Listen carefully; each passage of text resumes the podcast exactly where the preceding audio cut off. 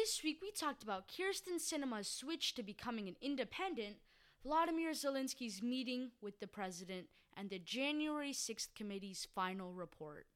You're listening to Politics Schmolitics, and this is the week of 12, 25, 20,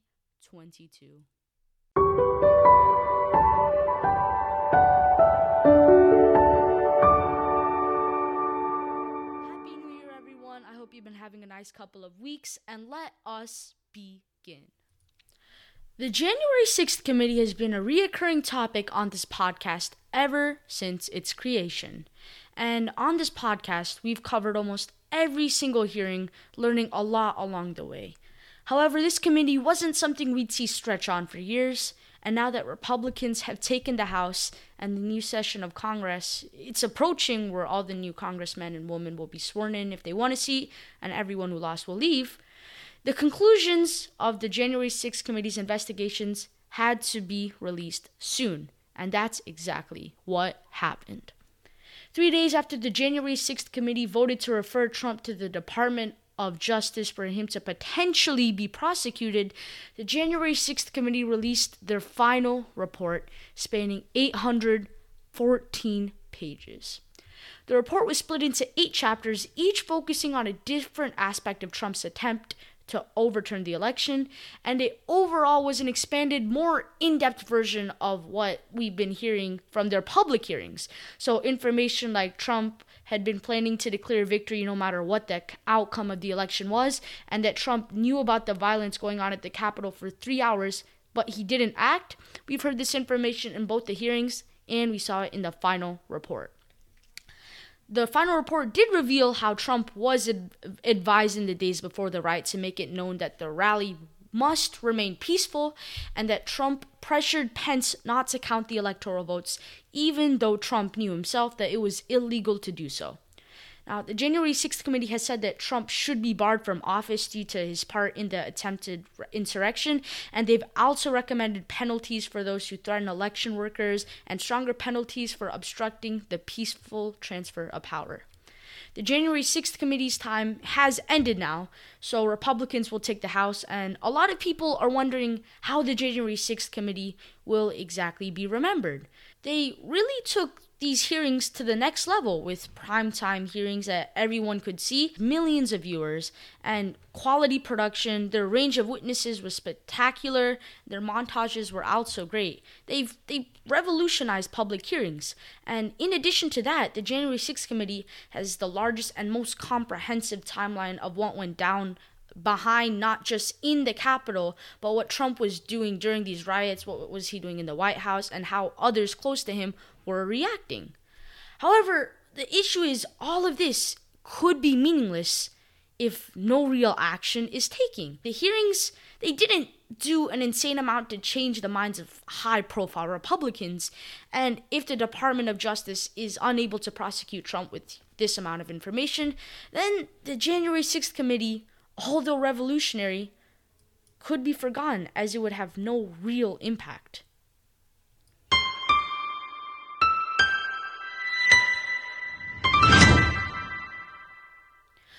Over 300 days ago, Russia invaded Ukraine after months of tension. Now, Ukraine and Russia were no stranger to conflict. Ukraine had previously been a part of the Soviet Union, which included Russia, and in 1991, when the Soviet Union dissolved, Ukraine, Russia, and 13 other countries came out independent. Now, why Russia would want to invade Ukraine, there's really no clear answer to that question, but you could look at Putin's fear of Ukraine joining NATO, and as time goes on and Ukraine modernizes, joining NATO would essentially be the last step uh, in the process of making Ukraine a formidable country, which Russia sees as a threat. Russia has previously invaded Ukraine back in 2014 when they invaded the region of Crimea, and leading up to their invasion in 2022, Russia they had had these military exercises where they would bring troops, tanks, and artillery to the border with Ukraine, and then they'd pull them back to the country.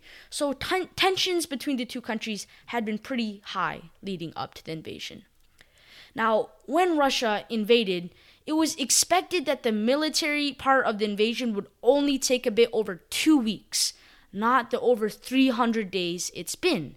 And ever since then, Russia's economy has collapsed with the value of the ruble plummeting. They're needing to enroll hundreds of thousands of more troops. Their global reputation has obviously plummeted. It's somehow even gotten worse than how it started with.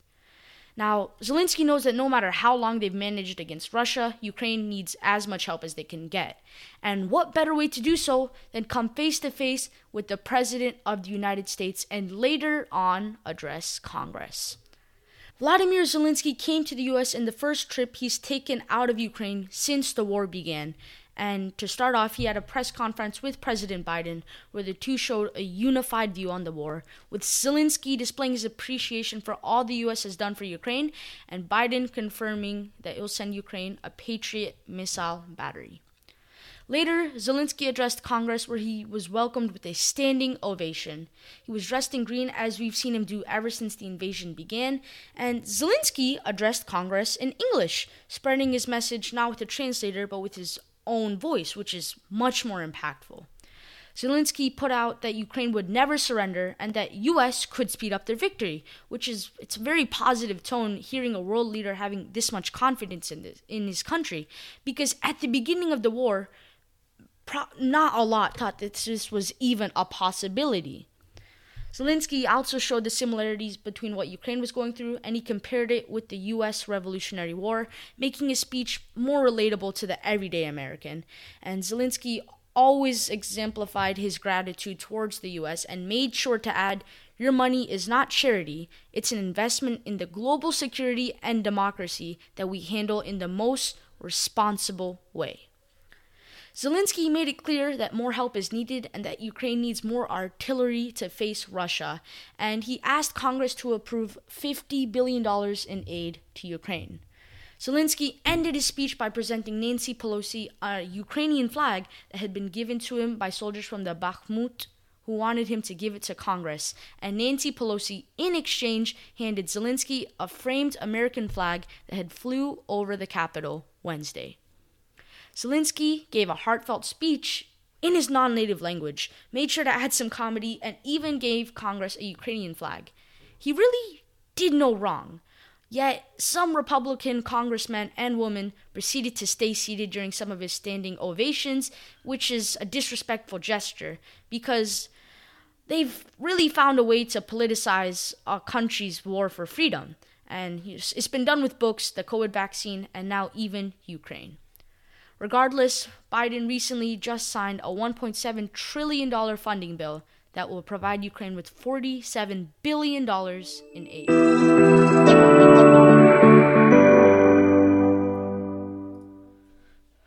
Kyrsten Sinema is a senator from Arizona who, up until recently, was a Democrat. Now, this past year or so for Kyrsten hasn't exactly been ideal. Her, along with Joe Manchin, both who are very moderate Democrats, have held back major Democratic legislature due to their support of the filibuster. And the filibuster is essentially this way for a member of the Senate to basically extend a debate until the point where you can quite literally make it so that a vote never even takes place. The only way to stop someone from filibustering is with 60 votes, which is something Democrats do not have. They have very razor thin majority.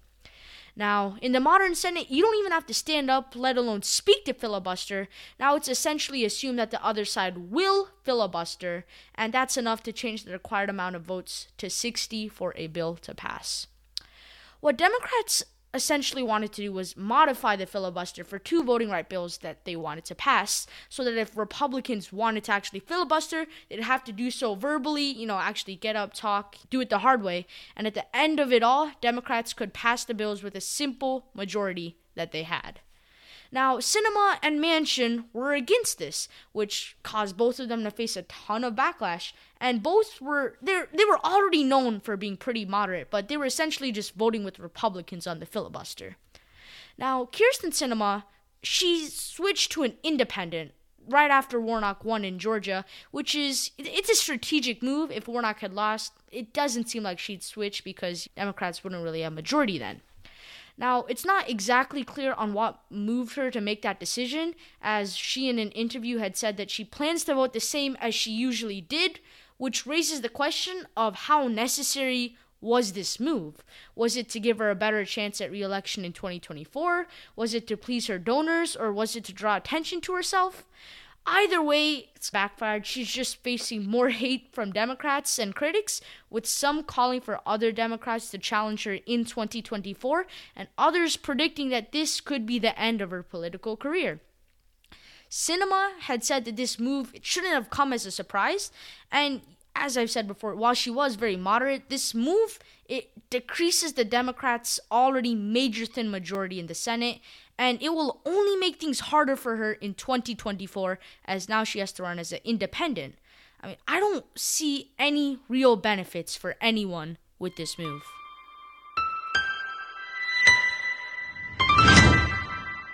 And folks, that was pretty much it for this week, but I still do have one more weekly roundup.